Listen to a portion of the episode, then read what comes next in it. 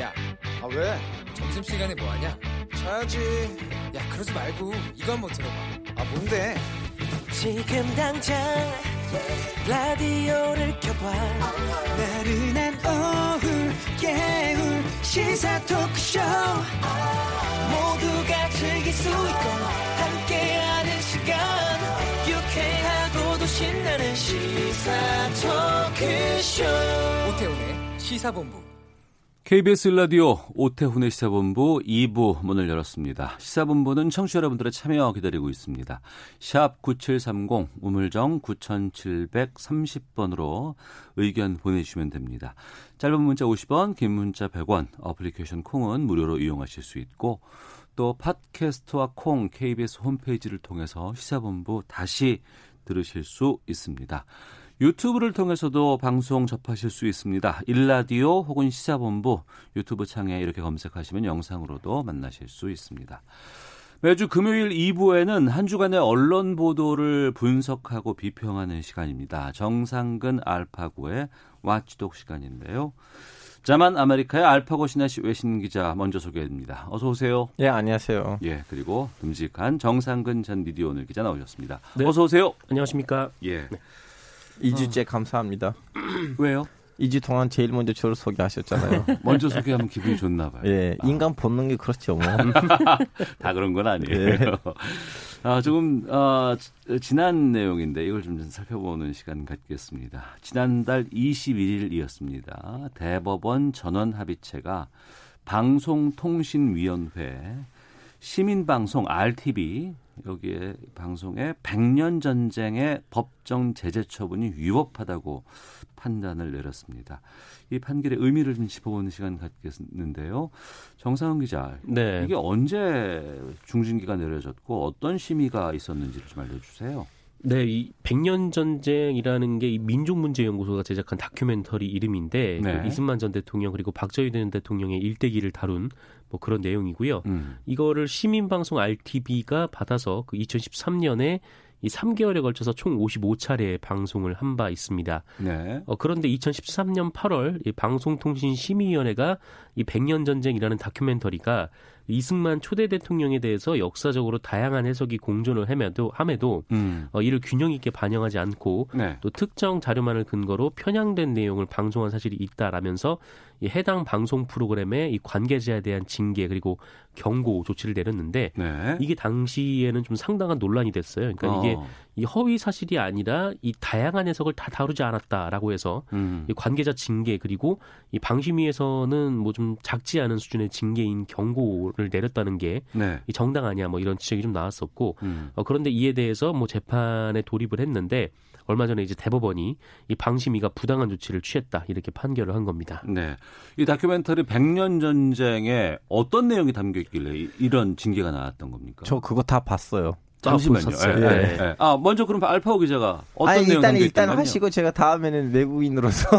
아, 외국인이 봤을 때 아니, 유리할 때는 외국인이고. 네. 정상 기자가 그럼 먼저 소개해 주세요, 그럼. 음, 이게 그 이승만 박정희 전 대통령의 친일 행적을 담은 다큐멘터리인데요. 아. 어, 박정희 전 대통령은 뭐 잘 알려져 있는 사실이긴 하죠. 이 만주 군관학교 출신에 뭐 이게 친일 행적이 있다라는 거고. 음. 근데 이승만 전 대통령에 대해서는 뭐 이승만 대통령 이승만 전 대통령이 당시 저서에서 그 일본에 대해서 어, 우리나라 시민들이 깊이 감사히 여길 바 뭐 이런 내용을 뭐 적기도 했고 음. 또 러일 전쟁에서 일본이 승리한 것을 두고 네. 아라사 그러니까 러시아를 이기고 군함을 격파했으니까 뭐 이러한 경사가 다시 없다 뭐 이런 어, 말을 하기도 했다라는 요 그런 내용이 담겨 있었습니다. 네. 알파오 기자는 이 백년 전쟁 봤다고 말씀해 주셨는데 저는 너무 깊이 봤어요. 왜냐하면 어, 저는 예. 내 학원 때 그 분야를 그 시기를 연구한 사람으로서 음. 그거 봤는데 저 지금 여기서 이승만 대통령의 변호를 하고 싶지 않고 그리고 이승만 대통령 시기에 대해 저는 나름 좀 약간 비판이 있는 사람이긴 하지만 음. 네. 그럼에도 불구하고 제가 봤을 땐 불편한 점들이 있었어요. 아, 예를 불편함이 있었다. 예, 예를 들면 그 이, 4.19가 일어나기 전에는 음. 이제 미국이 되게 싫어했었어요 이승만 대통령 왜 그러냐면 빨리 한일 협정을 하라고 압박을 했는데 그 이승만 대통령이 죽어도 일본 사람들이랑 나는 협정을 그 일본에 대한 분노가 음. 그 안에는 너무 있었던 사람이에요 왜냐하면 미국으로 도피하기 전에 진일 사람들이 고발을 해서 감옥에 들어가서 고문을 당했던 사람인데 네. 물론 정치를 하다 보니까 진일 행적으로 보일 수 있는 행동을 할 수도 있으나 음. 그 안에는 반미 감 그러니까 반일 감정이 너무 깊이 있었던 사람이었어요. 음. 근데 너무나 진일로 보여줬거든요. 그 음. 영상이. 예. 근데 그럼에도 불구하고 어떻게 보면 인터넷에서 돌아다니는 영상이에요. 그걸 또 음. 이렇게 진지하게 받아들여야 되나라는 질문을 던질 때는 음. 아 그냥 보고 넘어가야 되는 영상이라고 저는 개인적으로 판단을 했었거든요. 네. 음. 하지만 단순히 그냥 인- 인터넷에 떠도는 영상이라고 하면은 방송통신위원회가 그렇게 조치를 하기 쉽지 않았을 것이고. 네, 그걸 이제 그 시민방송 RTV가 방송을 했기 때문에 음. 네, 심의가 이런 조치를 내렸었습니다. 네. 2013 년에 방송도 됐고 징계도 내려졌고 참 오래 끌었습니다. 아마 그이 시민방송이나 RTV 쪽에서 소송을 아마 한 것 같은데 네네. 징계 무효 소송이라든가 뭐 이런 걸 아마 조치를 취한 것 같고 이 결정이 이번에 나왔어요. 네. 대법원이 어떻게 판결을 냈어요? 대법원은 이 백년 전쟁이 공적 인물 그리고 공적 관심사를 반영해서 어, 제작한 이제 역사 다큐멘터리라면서 네. 이 사자의 명예 존중 규정을 위반했다 이렇게 보기는 어렵다고 그러니까 방송통신심의위원회의 그런 결정에 대해서 좀 어, 위법한 결정이다라고 판결을 했었습니다. 이 판결에 대해서는 두 분은 어떤 입장이세요? 음, 저는 당시 이제 방송통신심의위원회 심의가 좀 편향적인 심의였다라고 생각이 좀 들었던 게 뭐 역사적 인물과 사건에는 뭐 여러 가지 해석이 있을 여지가 있고 네. 또 그게 이제 학계와 시민들이 공감하는 평가에 따라서 이 사건이 역사적 사건이 이제 구성이 된다 라고 좀 생각을 하고 있거든요. 그래서 음. 근데 좀 이런 역사에서도 뭐 어떤 어- 인물에 대한 평가를 하기 위해서 좀 네. 이런 해석 저런 해석을 이게 이것저것 다다다다 이렇게 붙이면 그러니까 한마디로 이제 기계적 중립이라는 것을 이유로 이렇게 좀 역사적 평가에 대해서 뭐 여러 가지 이유를 붙인다면 그게 이제 과연 진실에 가까운 것인가 그 음. 역사적 해석을 뭐 그게 이제 뭐 완벽하게 정리를 한 것인가라는 데 좀 의문이 있습니다. 그러니까 이를테면 좀 예를 들어서 그 5.18 같은 경우에도 과거 어떤 이제 사태라든지 네. 이 폭동이라든지 이렇게 음. 규정이 되었었는데 이후에 이제 역사적 사실이 드러나고 어떤 이제 증언들이 쏟아져 나오면서 이 5.18이 민주화 운동이라는 새로운 역사적 해석이 이 내려진 것이고 네. 또 이를 자행한 이제 신군부 세력에 대해서 이제 역사적 단죄가 내려지기도 했던 거죠. 근데 음. 이 5.18에 대해서도 뭐 피해자들이 얘기를 내보내면서 한편으로는 어, 폭동이라는 시각이 존재한다. 이런 식으로 역사적 평가를 내리는 게 이 역사 다큐 측면에서는 어, 이게 그 불가능한 일이라고 저는 좀 생각을 하거든요. 그래서 네. 일단 뭐 여러 가지 좀 생각을 다룬 생각을 뭐 다르게 할 수 있는 다큐멘터리가 여러 편이 나올 수가 있지만 음. 이한 편의 다큐멘터리에서 이 모든 해석을 다 담지 못했다라는 이유로 이 심의를 내렸다는 거는 이 징계를 내렸다는 거는 좀 부적절하다고 생각을 합니다. 알파오 기자는 아니 근 틀에서 어, 선배 말씀에 맞긴 하지만 이 영상 위주로 봤을 때는 음. 너무나 지나치게 그 거의 이승만 대통령이 이완용 취급을 하고 있거든요 이 영상이. 음. 네. 근데 이승만 대통령의 행적을 보시면 진짜 반일 행동들도 어마어마하게 많은데 거기에다가 는 일도 언급이 없었고 네. 어, 진일로 보일 만한 행동들만 이렇게 강하게 보여주다 보니까 음. 뭐 역사학자로서는 음. 진보든 보수이든 눈에 좀 약간 거슬리는 영상이었거든요. 음. 그래서 그런 면에서는 이 영상이 진짜 비판을 받을 만한 영상이었으나 네. 이거 진, 또 이렇게 무슨 방송 조치까지 받아야 되는 저는 개인으로 그 개인적으로는 그러니까 내용에 대해서는 비판이나 여러 가지가 있을 수 있지만 예. 이것을 어떤 뭐 징계를 준다거나 네. 뭐 이런 것에 대해서는 동의하지 않는다. 예, 왜냐하면 너무나 진지한 영상으로 저 눈에 안 보였어요. 그러면 이 방송 심의 제도는 외국에도 다 있죠. 예, 그래서 우리는 사실 그걸 얘기해야 되는데 예. 이제 방송통신위원회가 뭘 가지고 이제 심의를 해야 되냐 그 규모가 뭔지를 얘기를 했을 때는 나라마다 좀 약간 다르거든요. 예를 음. 들면 완전히 선진국들 가보시면 거기서 국민의 세금으로 운영되는 채널의 방송만 하는 나라들이 있고 네. 음. 아니면 지성파 음. 왜냐하면 터키에서는 지성파에는 사립 방송국들도 있거든요. 지상파. 네, 지상파 죄송합니다. 예, 예. 지상파에는 사립 통- 방송국들도 있기는 하는데 음. 국가가 지상파에만 방송되는 것들을 이렇게 감시하는 나라들도 있는데 네. 이제 이게 시민 방송 RTV까지는 방송통신위원회가 신경 써야 되는 모르겠어. 그렇게 따지면 유튜브까지는 해야 되는 거 아닌가? 왜냐면 음. 유튜브는 어디나 다 사람들이 음. 볼수 있는 것인데. 이 백년 전쟁을 방송을 한 시민 방송 RTV는 지상파는 아니죠. 지상파는 아니고 이제 PP라고 하는 이제 컨텐츠를 만드는 사업자라고 보면 되는데 예. 그러니까 하나하나의 채널이죠. 그러니까 TVN 같은 또 이제 뭐 TV조선 같은 이런 이제 PP라고 불리는데 그러니까 이거는 공중파는 지상파는 아니고 음. 그러니까 케이블이나 이제 IPTV 업체의 이제 들어가는 그러니까 IPTV나 케이블 업체가 선정을 해서 이 시청자들한테 제공하는 그런 이제 여러 가지 채널 중에 하나 네. 이렇게 보시면 될 것 같습니다. 성격은. 음, 알겠습니다. 또 지상파에서 또 방송하는 것과는 또 좀 약간의 차이는 있을 것 같고 징계의 수위도 좀 그건 달라질 수 있을 것 같기도 하고. 네네. 하지만 지금 대법원에서는 어, 어, 이 규정을 위반했다고 보기 어렵다라고 그 징계가 잘못됐다 이렇게 지금 판단이 내려졌는데 방송의 자유라는 측면이 있을 것 같고 또 지금 뭐 여러 가지 지금 논의가 되고 있는 공정성이라는 측면이 있을 것 같습니다. 음. 뭐 기계적 균형 여기에 대한 비판들도 상당히 좀 많이 나오는데 이 사이에서 좀뭐 방송이 어떻게 균형을 잡는 것이 바람직할지에 대해서 한 말씀씩 듣겠습니다. 알파 기자부터. 아니 이거 이제 방송통신위원회가 그런 좀 약간 끈이 없으면 음. 빨간 라인이 없으면 그럼 우리 셋이 이렇게 사석에서 얘기하는 것까지만 해도 신경 써야 되는 건가? 그래서 어디부터는 이제 국민으로부터 감시 받아야 되는 방송인지 어디로부터는 아 그냥 사석으로 떠드는 거예요 하고 이렇게 분리를 시켜야 되는데 아직 한국에서 그 분리가 음, 제대로- 방송법에는 규정이 돼 있을 음. 겁니다. 예, 예. 네, 이제 그거는 좀 이제 그러면 그 규정이 된 것을 조금 더 홍보를 하면서 어. 국민이 어디부터 신경 써야 되는지를 알고 거기에다가 제작을 하면 좋겠어요. 예. 음. 정상환 기자는요?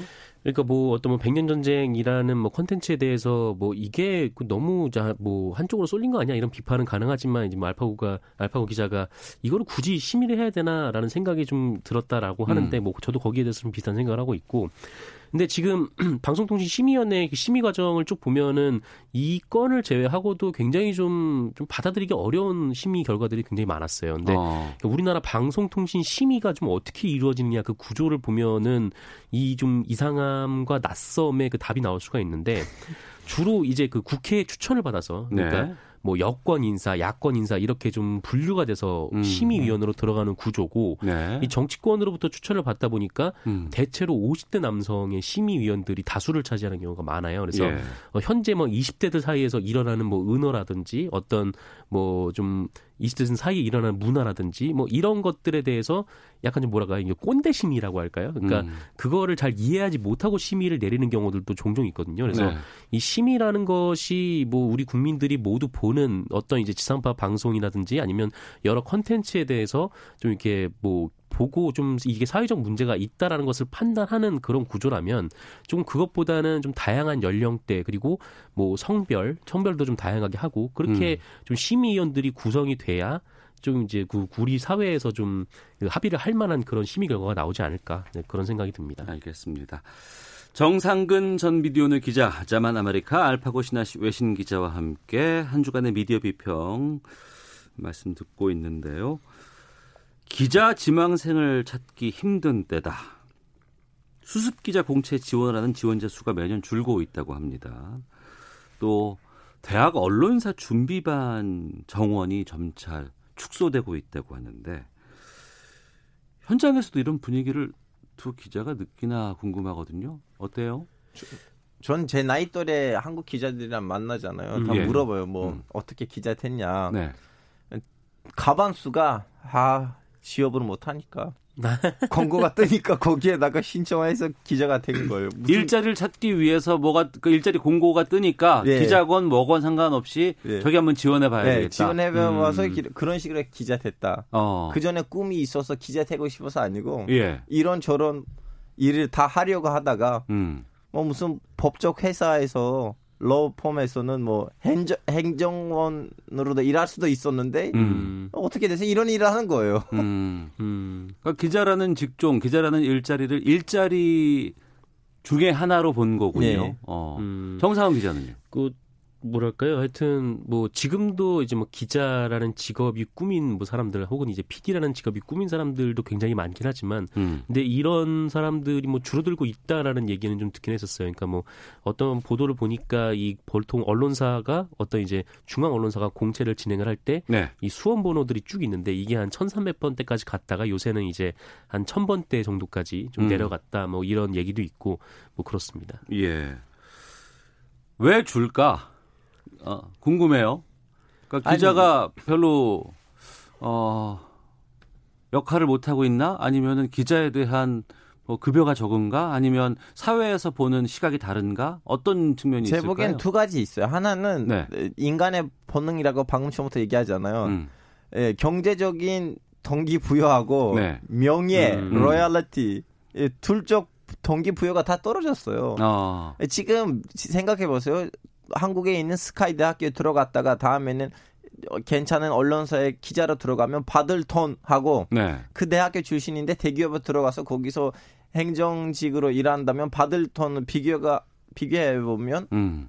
후자가 더 낫는 거죠. 음. 그리고 두 번째 기자 된다고 해서 뭐 대우가 받아요. 국민들이 그래 당신 덕분에 우리 사회가 공정하다 그런 어. 것도 없고 예, 그리고 뭐라고 해야 되나 예를 들면 기자들이 받은 상들이 있거든요. 네, 올해 네. 기자상 여쭤저쩌 음, 그것들이 또 이렇게 얼마나 잘 공정하게 주느냐로 넘어가서 네. 그 나라에서 화제가 되느냐. 아, 음. 올해 그 기자가 그런 기사를 썼기 때문에 우리 언론, 우리 사회가 이렇게 잘 되고 있다. 음. 그런 것도 없고, 음. 그럼 뭐하러 기자를 하겠어요. 음. 여기에 대해서는 정찬환 기자는 저도 좀 비슷한 생각인데 이 기자에 대한 인식들이 좀 많이 변한 것 같아요. 그러니까 뭐 예전에는 뭐 기자라고 하면은 뭐 사회부 기자가 좀 대표적으로 인식이 음. 되고 막 음. 직접 뭐 취재 현장을 발로 뛰면서 뭐 취재도 하고 막 그렇게 생각이 좀 됐다면은 요새 기자라는 직업에 좀 인식이 앉아서 이제 뭐 연예인 인스타그램 을 베껴 와서 그냥 그대로 올리고 그게 또 음. 사회적 해악을 끼친다고 욕도 많이 먹고 네. 특히 이제 주변에 20대의 분들이 그런 일을 하는 경우가 굉장히 좀 많거든요. 음. 예전에 그 설리 씨 돌아가셨을 때도 와치독에서 얘기를 했지만 정말 한 뭐뭐 4, 50대 되는 뭐 어떤 분들이 회사, 회사를 하나 딱 만들어 가지고 여기서 20대 아르바이트생들 같은 사람들을 고용을 해서 이 사람들한테 기자란 이름을 부여하고 인스타그램에서 그냥 뭐 베껴오는 좀 그런 이제 논란을 좀 확대 재생산하는 뭐 그런 역 정도의 역할로만 이 소비를 하다 보니까 이 20대 구, 20대 분들 중에서도 이제 기자라는 꿈에 대해서 좀 회의감이 들은 드시는 분들도 많고 음. 그리고 이제 뭐 그 아까 알파고가 얘기, 얘기했던 것처럼 이 처우 자체도 굉장히 좀 열악한 곳이 굉장히 많죠. 뭐 네. 굉장히 좀 처우가 좋은 곳은 손에 꼽을 정도로 좀 적은 데다가 음. 특히 이런 좀 젊은 분들이 이 기자 로서 취업을 안 하는 것은 뭐 중앙 언론사는 그나마 좀 나은 편이긴 한데 이 지역 언론사 같은 경우에는 좀 오래됐거든요. 좀 네. 심각한 문제로 받아들여지기도 했고, 어. 네 그래서 좀 그런 문제들이 있었던 것 같습니다. 예. 친구들하고 여러 가지 무슨 주제를 가지고 얘기를 하다가 논쟁이 벌어지면 과거에는 그랬어요. 이거 신문에 나온 거야. 그러면은 그 말이 이기는 거예요. 네. 맞았어요. 지금, 지금 유튜브에 나온 거야. 지금은 신문에 나온 건데 그래도 그 검증해 봐야 되는 거 아니야? 뭐 이렇게 나온다 네, 그러면은 그렇죠. 그런 여러 가지 사회적인 상황들이 좀 달라지지 않을까 싶기도 하고 어떤 계기라고 본다 그러면 뭐 다 꼽을 수는 없습니다만 그 세월호 당시에 좀 언론에 대한 신뢰도가 많이 좀 하락하고 좀 그런 측면들도 좀 반영이 되지 않았을까 싶은 생각이 들기도 하거든요. 아, 음. 그렇게 따지면 한국에서 매니언 뭐좀 약간 시기마다 무슨 사건이 터지고 기자에 대한 언론이 뭐 좀 약간 신뢰도가 떨어지긴 해요. 예를 들면 5.18도 떨어 사, 터질 때는 무슨 한국 언론이 광주에서 무슨 일이 일어나는지 다 썼나요? 누구도 음. 안 썼잖아요. 네. 근데 이제서야 와서 우리는 알게 되는 거고 음. 어, 어떻게 보면 사건이 한국에서는 뭐 5년이나 3년에 한 번씩 무슨 사건이 터지고 음. 그때 언론이 좀 약간 눈을 감을 때가 있긴 하지만 네. 그거는 그 큰 영향을 미치지 않았다고 생각해요. 아? 오히려 어. 최근에 와서 그 언론을 하나의 시장으로 보면 음. 그 시장이 지금 위기에 들어갔어요. 언론이라는 시장 자체가 위기다. 예, 예. 왜냐하면 신기술이 이제 도입되면서 음. 사람들이 대안 언론을 찾았고 대안 언론도 나름 사람들의 만족을 시키니까 네. 본 이제 mainstream 언론에 대한 음. 필요성 음. 그럼 거기 이제 다시 나름 내부적으로 개혁을 해서 좀 다시 재정리를 해야 되는데 못 하고 있으니까 결론적으로 그 시장에 대한 신뢰도가 떨어진 거죠. 음. 전체적으로 거기서 가서 일해야 되는 거 하고 거기를 어떤 관계를 가져야 되는 거. 음. 근데 저는 조금 다른 생각인 게 그 지금 뭐 이제 뭐랄까 하여튼 과거 이제 5.18 같은 경우를 좀 예를 들어 보면은 그때도 좀 언론들의 왜곡 보도가 굉장히 심했지만 음. 사실 그게 그 광주 밖에서는 잘 알려지지 않았단 말이죠. 왜냐면은 네. 언론이 아니면은 그 시민들이 마주할 그 소통 창구가 없었던 거고 음. 예, 그러다 보니까 이 기자라는 직업에 대한 뭐 근본적인 의문까지 그 즉시 즉시 제기가 되지 못했던 측면이 있는 거예요. 근데 네. 이 세월호 사건 같은 경우에는 이게 완전히 달랐다는 거죠. 왜냐하면 음. 현장에 가 있는 분들이 뭐 트위터도 하고 또 페이스북도 하면서 현장이 이렇더라라고 하는 거고 그 다음에 이제 뭐 거기 계시던 이제 유족분들이 직접 뭐 본인들이 뭐 의사를 또 밝히기도 하고 이게 어떻게 좀 안 되고 있다. 그 언론에서는 뭐 최, 최대 그 규모의 이제 전원 구조 최대 규모의 구조 활동이 진행이 되고 있다고 보도가 되지만 실제로 현장에서는 그렇지 않다라는 아. 얘기가 그 시시각각으로 들어오다 보니까 네. 이게 시시각각으로 이제 언론의 보도가 반박이 되는 그런 상황이 되는 거죠. 그래서 이 과거보다 이 세월호 사건을 좀 거치면서 기자들에 대한 인식이 많이 안 좋아진 거는 제가 봤을 때는 좀 사실인 것 같다라는 음. 좀 생각이 들고 뭐 그거는 이제 알파고가 아까 얘기했던 좀 기술의 발전이라는 측면도 좀 있고요. 네. 그러니까 그렇죠. 예, 청취자 의견을 좀 소개해드리겠습니다. K7359 땡땡 님께서 검찰 개혁 못지않게 언론 개혁도 중요합니다, 필요합니다라고 의견 보내 주셨고 양종숙 님께서는 기자 지망생들이 줄고 있다니 안타깝네요. 저 어릴 땐 기자가 존경받는 직업이었습니다라고 보내 주셨는데 이 기자 지망생들의 어, 수요가 줄고 있다는 것, 어, 급격하게 진행되고 있다는 상황이 일시적인 걸까요? 아니면 앞으로도 지속될까요?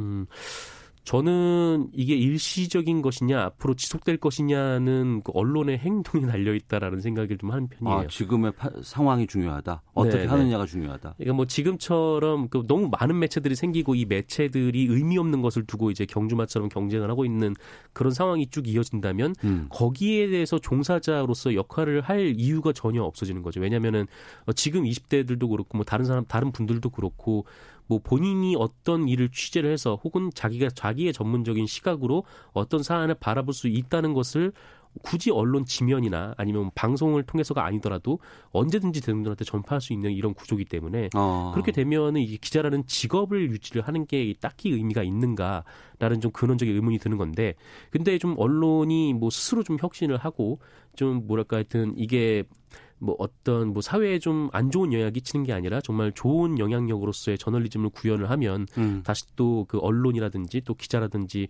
뭐 존경받는 직업이 될 수가 있겠죠. 알파고 기자는. 우리 언론하고 기자라고 하면 제일 다시 이렇게 뭐 주요 매체에서 일하는 사람으로 떠오르긴 한데 사실은 뭐 트위터나 아니면 자기 블로그나 아니면 페북을 통해서 이제 나름 좀 약간 언론 활동을 하고 다음에는 파트리온이라는 에, 그, 그, 사이트 있어요. 혹시 아시는지 모르겠지만 거기서 계좌를 받으시면 독자들이 거기에다가 매달 매달 어, 오. 일정 금액을 올리거든요. 음. 그러다 보니까 이미 외국에서는 네.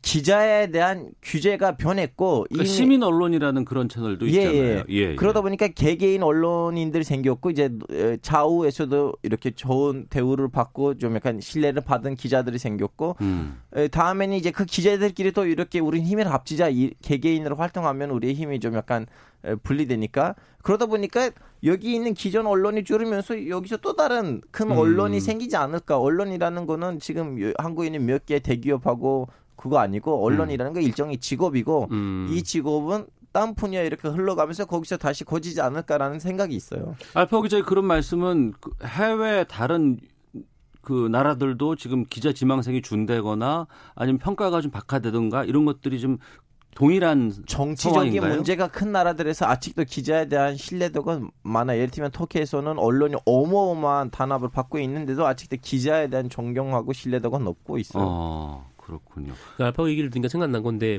지금 이미 유럽이나 뭐 미국도 그렇고 점점 이제 어떤 매체에 소속된 기자가 아니라 이 프리랜서 기자들의 비율이 좀 상당히 높아지고 있다라고 하더라고요. 음. 뭐 그러니까 그것은 이제 한마디로 얘기하면 어떤 그러니까 거대한 미디어 그러니까 뭐 편집국장부터 뭐 부장을 거쳐서 어떤 이제 그런 이제 형태의 그 일을 하는 게 아니라 네. 그 어떤 기자가 자신의 색깔과 자신의 이제 시각을 가지고 기사를 써서 그것이 이제 그 매체를 통해서 이제 보여지는 좀 그런 음. 형태로 좀 바뀌고 있는 거 아닌가라는 그동안. 쌓여진 그 네트워크도 있잖아요. 저는 이름은 밝히고 싶지 않지만 한국에서도 어떤 기자가 있는데 그동안 그 중동에서 활동을 많이 했기 때문에 네트워크 많, 많거든요. 그래서 예. 그분이 가서 이제 언론사들한테 얘기해 내가 니네들한테 IS 다큐 찍어줄까? 음. 그래서 뭐 언론사한테 돈이 나오거든요. 그럼 그 돈으로 음. 가서 영상을 찍고 와요. 음. 그 사람 물어보면 그 언론사의 기자가 아니고 단독 기자인데 네. 프리랜서 기자인데 그런 식으로 해주는 거예요. 그 사람도 결론적으로 기자예요. 음. 그래서 기자라는 직업에 대한 규제 그죠 약간 정의가 좀 변하고 있다는 음. 말이에요. 음. 뭐 기자 음, 기자가 유망한 직종에서 없어진 건 아니고 네. 언론사가 좀 그 역할이 좀 많이 축소가 그렇죠. 됐다. 예. 음.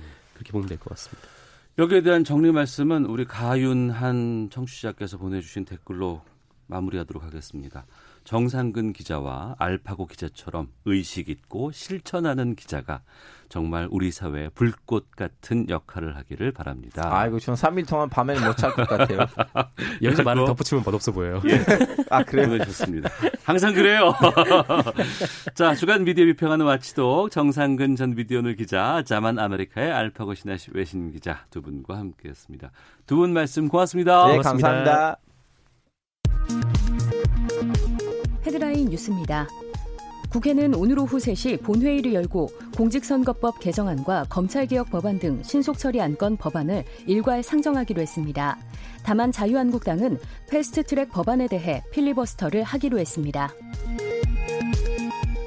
현재 남북관계 경색 국면은 김정은 북한 국무위원장이 직접 주도하고 있다는 점에서 장기화될 우려가 있다는 분석이 나왔습니다.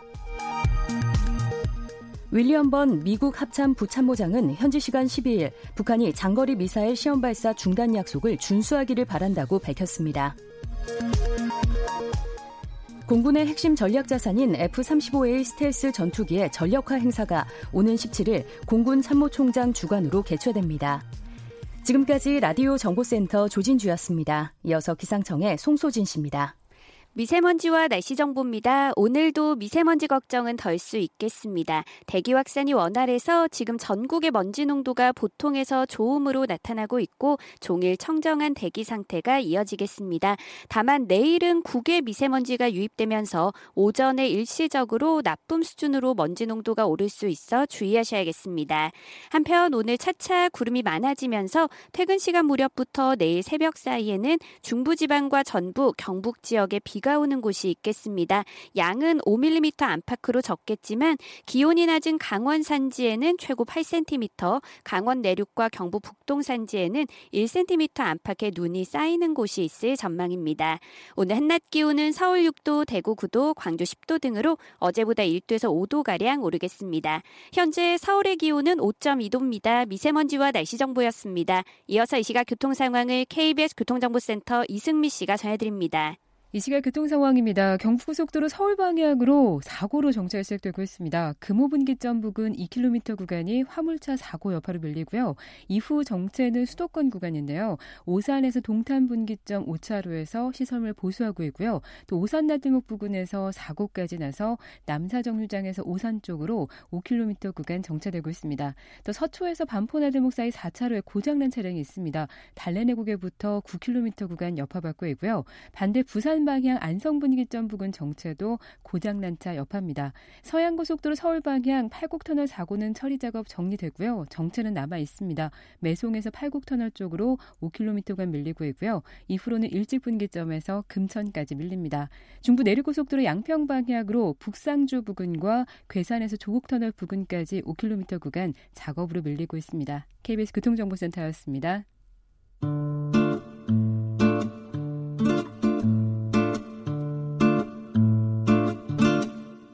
오태훈의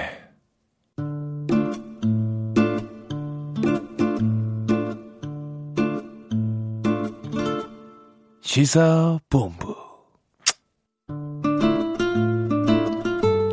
요즘 애들은 모르는 신들린 기타 연주.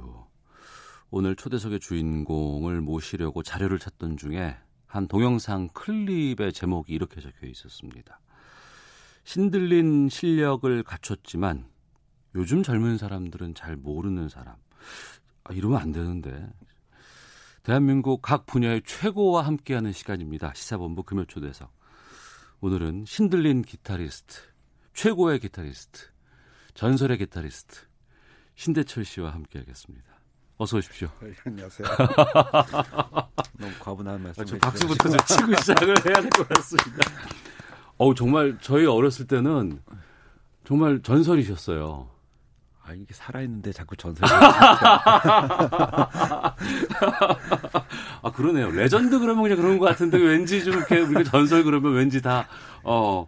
어느 단계에 가신 분들 같은 느낌이 좀 있는 것 같기도 하고 마이크 좀 조금 가까이 네네. 좀 말씀해 주시면 좋을 것 같고 요즘은 어떻게 지내셨어요?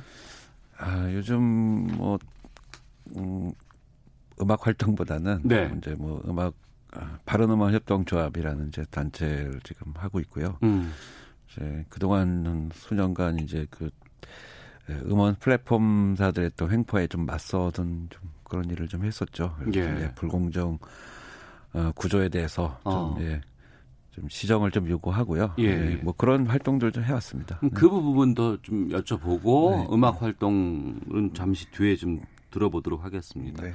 트위터라든가 이런 곳에서 조금 불편한 이야기들, 민감한 이야기들을 거침없이 주장해 주셨고 바꿔야 된다, 개혁해야 된다. 이 시장 자체가 참 문제가 있다라는 얘기를 참 많이 주셨습니다. 말씀하신 것처럼 바른 음원 협동조합의 이사장으로도 활동을 하고 계시는데 음원 사재기에 대한 얘기들 참 많이 나오거든요, 요즘에. 예, 갑자기 나오기 시작했죠. 예. 네. 진짜 그렇습니까? 이게 이제 업계에서는 네. 다들 아는 얘기인데요. 음. 네, 다 쉬쉬하고 이제 모른 척 하고 있던 얘기이기도 하죠. 네. 제가 알고 알고 있기로는 광범위하게 이루어지고 있었고 음. 좀좀 심각합니다, 사실은. 네. 그러니까 건강하고 많은 사람들이 즐거워야 할 음악 시장이라는 곳이 사재기가 난무하고 있고 쉬쉬하고는 있지만 무언가 특정 세력이라든가 어떤 거대한 힘에 의해서 움직인다고 이해를 하면 되는 건가요? 글쎄요, 뭐 거대한 힘이라기보다도요. 예. 이게 구조적으로 하기가 굉장히 쉽습니다. 음원 사재기를 통해서 어떤 네. 왜곡된 이득을 네, 창출할 수 있다는 것이 음원 사재기라 그러면 이제 약간 용어에 대한 이제 좀 약간 어. 수정이 좀 필요할 것 같긴 한데요. 예, 수정해 주세요. 이제 보통 이제 사재기로 많이 하시는데 사실 사재기라는 게 이제 뭐 수요가 없을 때 뭐 물건을 많이 이렇게 구해놓고 쌀 때 사가지고 그뭐 그런, 그렇죠. 그런 걸 사재기라고 하죠. 예. 근데 이거는 이제 디지털 음원이기 때문에 디지털 파일이잖아요, 음악. 그렇죠. 음원이라는 게. 예, 예. 이거 사재기 하- 할래야 할 수가 없죠. 그러니까 어. 이 순위 조작인 거죠, 이거는.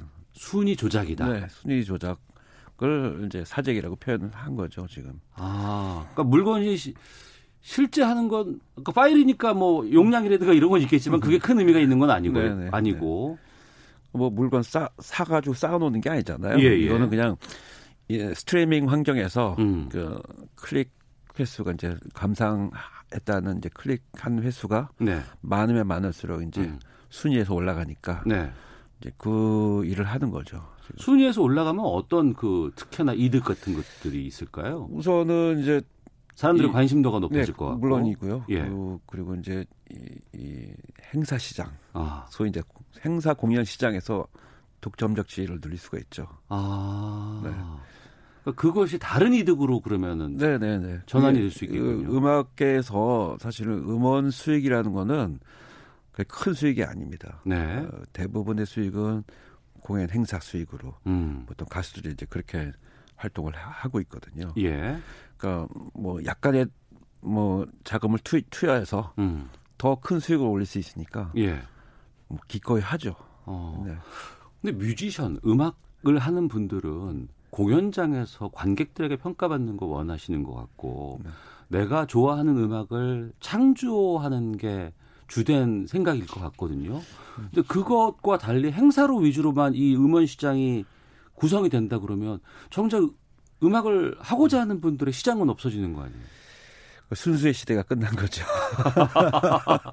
아 순수의 시대가 네, 끝났다. 끝났습니다. 그래서 지금은 무한 경쟁 시대고요. 정말 예. 음악계에 있어서는. 어, 그러니까 뭐 이게 구조적인 문제가 있어요. 그러니까, 어, 그러니까 지금 예전에는 이제 이 physical 그러니까 이 실, 실 실물이 있는 이제 그 미디어를 이제 에, 구매했잖아요. 뭐 네. CD라든지 그 이전에 뭐 LP라든지 카세트 테이프라든지 이런 게 있었는데 지금 그런 거 없잖아요. 네. 다들 이제 디지털 환경으로 바뀌었고 어. 디지털 스트리밍으로 이제 다 옮겨갔는데 음, 요 단일 시장만 존재한다는 거예요. 네, 그럼 이제 음악을 발표하는 거는 어 이제 뭐 플랫폼을 통해서 음. 발표하게 되고요. 예, 이제 거기서 어 이제 차트가 존재하잖아요. 예. 그러니까 뭐 실시간 차트라든지 음, 뭐 이런 거에서 어떤 그 어, 차트 상위권을 점령하게 되면은 네, 당연히 사람들에게 오뭐뭐 뭐 의심받는 사례도 물론 있겠지만은 음, 어 그래도 아 1위 하는 아티스트니까 뭐 우리가 섭외하는 1순위로 뭐 하게 되고 음. 뭐 이런 뭐 그러니까 좀 아, 선순환 구조가 좀 깨졌어요 지금. 네. 음원 사재기가 아니고 순위 조작이라고 말씀해 주셨는데 네, 네. 그럼 이 순위 조작을 막기 위해서 할 수 있는 조치들이 뭐가 필요할까요? 아 이게 지금 같은 구조라면은 거의 불가능하다고 생각이 됩니다. 어, 네, 이게 막을 방법은 없어요. 없어요. 어떻게 막을 거예요? 어. 막을 방법은 없다고는 하지만 그렇게 해서 음악이 순수해지지 않고 본래 의미가 퇴색되어진다 그러면 음악 자체가 사람들에게 좀 외면받을 수도 있는 시장으로 남을 수도 있지 않겠습니까? 아, 굉장히- 이게 본, 본질적인 이제 질문이신데요. 그 예전하고 다른 거죠. 지금 예. 음악 환경 자체도 다르고 음악에 대한 음. 인식도 달라졌고요. 음, 그러니까 지금 이제 뭐 여러 가지 환경적인 어떤 변화들이 있겠지만은 예전에는 이제 저희 이제 한참 활동할 때만 해도 음반이라는 걸 냈잖아요. 네, 그러니까 네. 하- 앨범 단위로 뭐 CD 한 장에 뭐 10곡 정도 들어가 있는 어떤 그런 음. 음반을 발매하고 그 음반을 통해서 어, 또 활동을 하고 막 이런, 이런 시대가 있었는데 지금은 한 10곡 정도가 있으면은 네. 한곡 한 곡을 잘라서 발표하죠. 싱글로만. 음, 예, 예. 그, 그 한국만 네. 뜨면 무조건 순위에서 네, 네, 네. 올라가고 예, 예. 그러면 그러니까 지금 지금 어, 차트 순위가 굉장히 중요해진 게 음, 실시간 차트라는 게 존재하기 때문에 사실 그렇거든요. 네. 그러니까 뭐 예- 예를 들어서 예전 같이 뭐 위클리 차트라든지 음. 뭐 먼슬리 차트라든지 이런 것들만 있었다면은 네. 뭐 이렇게까지 뭐 이런 이런 별로 없었을지도 모르는데 지금 실시간 차트라는 게 존재한다는 건 뭐냐면은 우리가 포털 사이트에서 어, 그, 그, 그 뭐야, 검색 네, 네. 순위 있지 않습니까? 아, 예, 예. 실시간 검색 순위 어. 뭐 갑자기 어쩌다가 뭐 살다 보면 1위 할 수도 있잖아요. 예. 뭐 만약에 제가 1위를 하면은 어, 그 캡처해 가지고 어, 아, 친구들한테 자랑하고 예. SNS에다 올리고 막 할 텐데 어.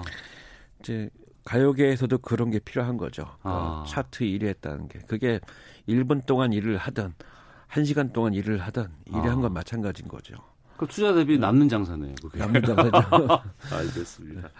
앞서서 제가 음악할 때는 그러지 않았다고 처음에 시작을 말씀해 주는데 그 당시로 좀 돌아가서 좀 말씀을 좀 나눠볼까 합니다.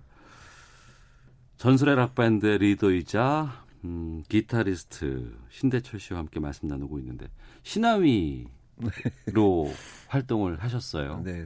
지금도 신하위는 활동을 하고 있습니까? 아, 그뭐 활동을 하고 싶은데요. 네. 뭐 여러 가지 뭐 요즘은 이제 뭐 요런 지금 저한테 질문해 주신 것 같은 이제 그런 거에 대해서 뭐 아, 좀 얘기하고 다니느라고 어. 그 음악 활동을 조금 요즘 좀 예, 잘 못하고 있어요. 예. 근데 음악이라는 게 저는 이제 이런 활동을 하면서도 이제 할 수 있을 줄 알았는데 음. 음악이라는 게 틈틈이 할 수 있는 게 아니더라고요. 아, 몰두해서 계속 네, 네, 집중해야지. 그냥 뭐 오로지 음악을 위해서 일을 해야지 음악을 만들어내고 하는 것이 음, 이런 뭐 이런 사회 활동 하면서 음악을 한다 이거는 잘 안 되더라고요. 어. 네. 신하위 일집 크게 라디오를 켜고 네, 네, 86년에 나왔나요? 네 그렇습니다. 어, 그 앨범 자켓에 보면은 그 그림으로 그려진 여성의 반대쪽 예, 예, 예. 얼굴이 그려져 있고 그때만 해도 상당히 파격적인 음악이었거든요. 그렇죠. 파격적인 거였죠. 당시에 그 신하위는 어떻게 탄생을 한 거였었어요?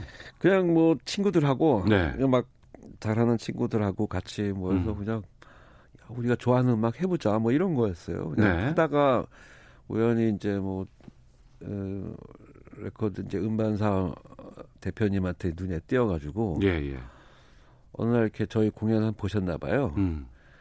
그러더니 이렇게 오셔가서 저 하시는 말씀이 어, 너희들 곡 있지? 네. 그러시는 거예요. 예. 이제 근데 음반사 사장이 와서 어. 너희들 곡 있지 하는 말은 무슨 의미인지 우리가 알잖아요. 예, 예. 너희들 음반 내고 싶은데라는 어. 말 그렇게 하는 거잖아요. 그러니까 우리 회사에서 내자 뭐 이런 네, 거 아니에요? 그런 거였죠. 예, 예. 근데 근데 그때 당시 뭐 곡이 없었어요. 저희 만들 그럼 뭘 연주하셨어요? 외국 그러니까 뭐 곡? 그렇죠. 뭐 예. 커버곡들을 했는데 예, 예. 너희들 곡 있지? 이렇게 음. 물으시길래 무조건 그냥 있다 그랬죠. 네. 있습니다. 했더니 어, 그럼 뭐 몇월 며칠 날 우리 어뭐 녹음하자 뭐 예, 이렇게 예. 말씀하시는 거예요. 그러니까 보니까 한 달밖에 안 남았어요. 어. 그래서 뭐 한 달 동안 곡 만들고 연습하고 해서 녹음한 거가 그 이제 데뷔 앨범이었어요. 네. 그러면 그 한 달 동안 만들어 만든 곡 네. 그게 크게 라디오를 켜고 네, 했었어요. 뭐 그런 노래들이 있었죠. 다 거기에 있는 전곡이 네, 전곡 거의 전곡 한곡 정도 빼놓고는 아마 다 그랬던 것 같아요. 그대 네. 앞에 촛불이어라 이것도 네. 다 그거예요? 뭐 그런 셈이죠. 네. 아, 그걸 정말 명곡들인데 다 그것이 그렇게 짧은 시간에 이루어졌고 누군가의 그 주문에 의해서 만들어졌다는 게 좀 의외네요. 사람이 집중을 하면은 야, 어, 아, 어, 그래서 집중이 되더라고요. 필요한 네. 같은 같이 활동을 했던 멤버들 말씀도 좀 여쭤볼까 합니다.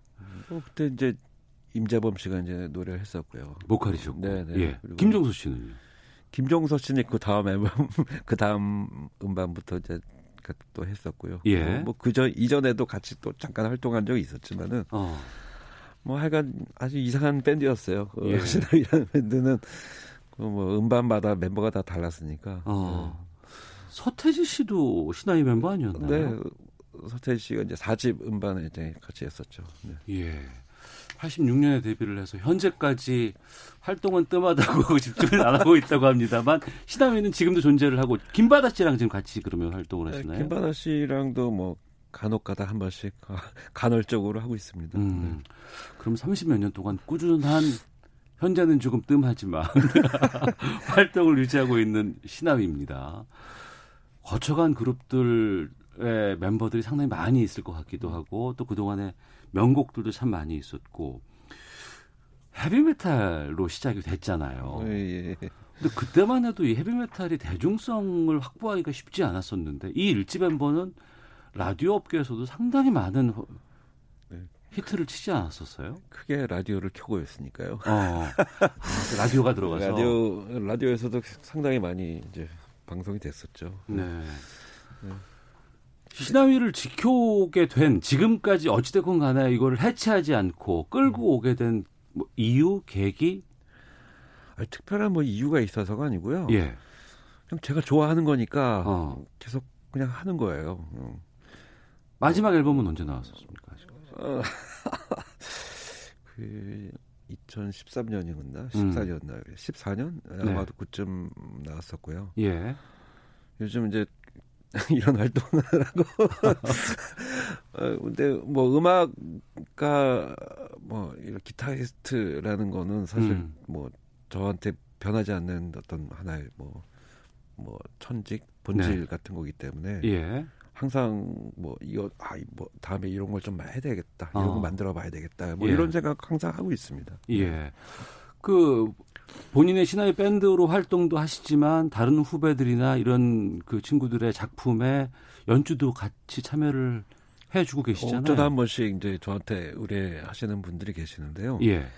저는 사실 저보고 해달라 그러면 다 음. 해주거든요. 아, 예, 예. 근데 되게 무서워하더라고요. 어, 무섭죠. 아니 이렇게 네. 연주해달라고 뭐 부탁하면 웬만하면 흔쾌히 다 해요. 제가. 네네. 근데 이제 약간 좀 부담스러운 게 있는 것 같아요. 음. 좀 어, 음악계에서 좀 오랫동안 활동하다 보니까 음, 음. 뭐 아, 나이도 많은 꼰대 같은데 뭐 아유, 부탁하기 혹시 뭐 잘못 부탁하다 혹시 뭐 맞는 거 아니야 뭐 이런 어. 생각하시는 분들 감히 너 따위가. 나한테 이런 작품을 부탁해? 뭐 이런 소리 저- 들을까봐. 전혀 그런 거 아닌데 예, 네, 예. 좀 부담스러워 하시더라고요. 음. 그 당시에 기타리스트에 대한 뭐 계보, 뭐 서로 간의 뭐 경쟁 관계 이런 거 참 많이 있었잖아요. 뭐 김도균 씨도 있었고 네, 네, 뭐. 그렇죠. 예. 네. 근데 그때는 거의 top 아니셨어요? 내가 항상 1위였다라고 아유, 생각하세요? 글쎄요, 뭐 제가 그냥 뭐 주목을 좀 많이 받았다 뭐 정도. 어. 네. 근데 그 기타를 만지게 된 계기가 아버지가 이제 신중현 씨시고 예, 예, 예. 어떻게 해서 시작하신 건가 너무 궁금했어요. 물론 이제 어렸을 때부터 뭐 아니, 보셨겠지만 뭐 저는 이제 아버지가 이제 음악 하시니까 예. 어렸을 때부터 이제 음악적 환경에서 자랐어요. 어. 그래서 음악 듣는 거 자체가 굉장히 자연스러운 일이었고요. 네. 뭐 악기를 뭐 집에 항상 악기들이 있었으니까 음. 뭐, 뭐 어떤 분이가 소리가 나네 뭐 이런 거를 항상 경험했던 사람이고 예. 그러니까 음악이라는 게 너무 자연스러웠던 거죠 저한테. 음. 그러다가 이제 어느 날 이제 아버지가 항상 바쁘셨는데 네. 어느 날 이제 집에서 노시더라고요. 어. 어, 제가 초등학교 한 4학년쯤 됐을 텐데 예. 그래가지고 이제 어, 마침 그때 이제 기타에 또 흥미를 좀 느끼고 있던 시, 시기였는데 어. 아버지한테 좀 기타 좀 가르쳐 주세요 그랬죠. 예. 그래서 한 두 달 정도 배웠어요. 어. 두달 만에. 예, 제가 레슨 받은 게 제 평생 통틀어서 두 달 받았습니다. 아, 신중현 씨에게 아들인데 예. 레슨을 일생 동안 딱 두 달밖에 안 받으셨어요. 예, 예, 예. 근데 아빠 아, 아버님께서 뭐라고 하시던가 그때 평가를 내리시기를 소질이 있어. 아니 뭐 그, 그거야 뭐 나중에 모르겠습니다 뭐라고 하셨는지 그냥 그러고 아 기타를 쳐야 되겠다라고 아. 이제 하게 됐죠. 그리고 나서는 네. 활동을 하실 때는 뭐 아버지의 조언이라든가 도움 없이 그냥 내 스스로가 모든 걸 다 하신 거 아니에요. 뭐 사실은 도움 많이 받았죠. 음. 어, 신중현의 아들이다라는 한- 그 후광이 항상 따라다니니까 아, 사실 후광 자체만으로도. 네, 도움이 되는 거죠 사실 음악 음. 예. 뭐 좋은 점도 있고 나쁜 점도 있곤 합니다만 뭐. 네.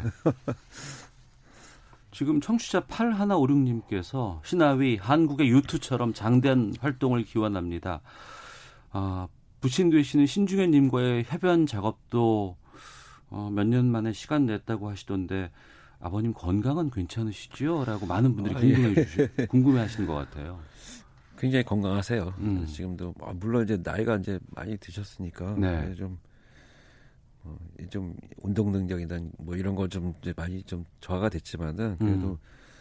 그래도 비교적 잘, 아주 건강하신 것 같아요. 네. 지금도 이제 음악을 손에서 놓지 않, 않으시고요. 아, 지금도요? 네네. 지금도 어, 뭔가 계속 작품을 만드세요. 항상. 예. 네. 어, 그리고 그래서 안 늙으시는 것 같아요, 진짜. 예. 어. 예. 2016년 12월에 광화문 무대에서 네.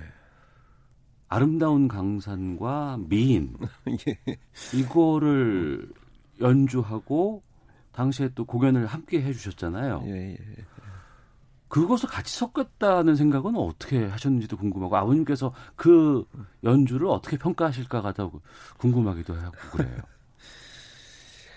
그 이제 촉발된 게, 음. 음, 뭐, 그 당시에 이제 그, 뭐 이런 얘기 해도 되는지 모르겠습니다만, 박근혜 전 대통령을 이제 지지하는 쪽 분들이 네, 아름다운 강산이라는 노래를 틀어놓고 막 이제 시- 집회를 하시더라고요. 예, 예.